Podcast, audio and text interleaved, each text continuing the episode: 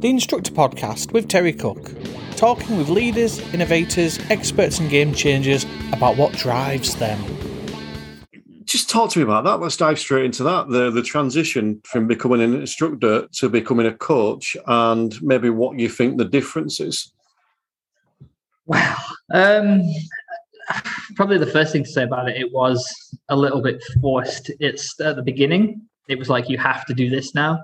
After going through the old style check tests, as they were called, and getting top grades on there, when they decided, uh, that they being the DVSA, um, decided that everything was going to happen differently, I sort of didn't take any notice of it for probably about well ever.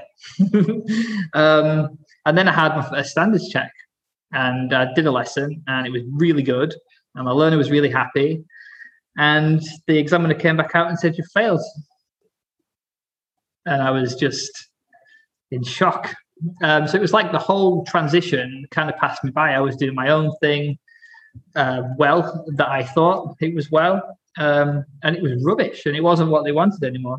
So my first steps into coaching and being client centered were because of sheer panic and fear of failing two more times and uh, losing my job that I love. So that was the initial um, thing into it. Um, but the more I got into it, the more I, you know, trained for it and the more research I did on coaching and client centered learning, just the more massively beneficial it was to learners. Um, and so many different problems that I used to have just never happen now. Um, it's just a wonderful thing that everyone should embrace, not just a few. When you say the, the, the problems that used to happen but don't happen now, what can you give me an example of some? Because Yes. again, I'm someone that's embracing coaching, but someone that's maybe a bit more hesitant.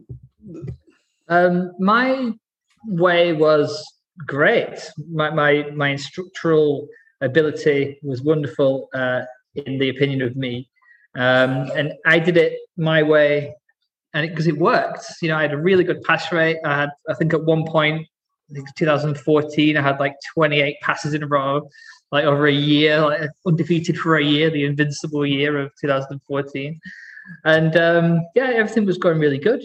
Um, but you know, occasionally I'd get learners that it just didn't work with, and I'd always put that down to them. It was always them. Um, they didn't like the way I did things, so see you later. Go Yeah. and find someone else then.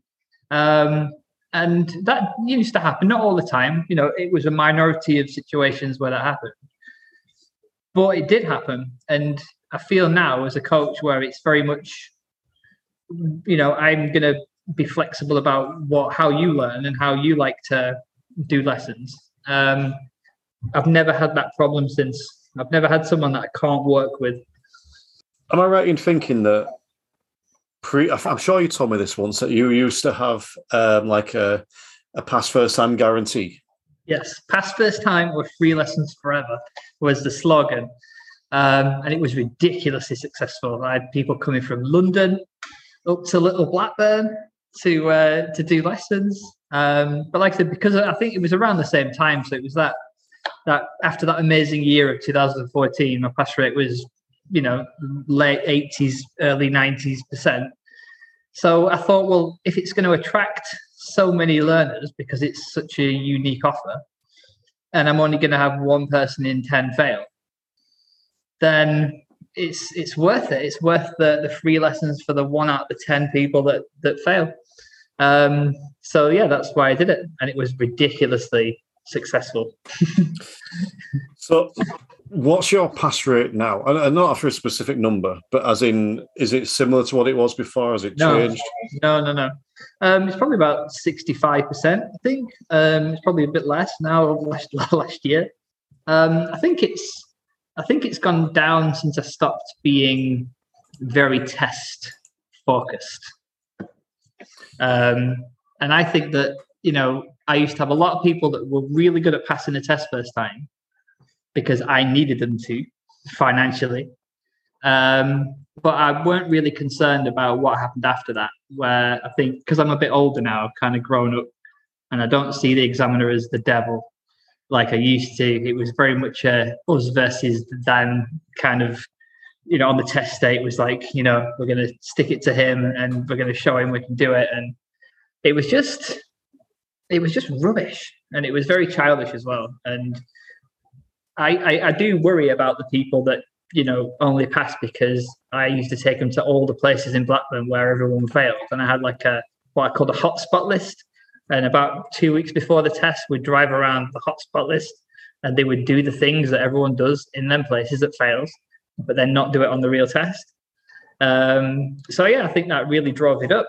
Um, it was very successful, but it was very test centered, and that's completely not what I'm about now. Um, since I got into coaching.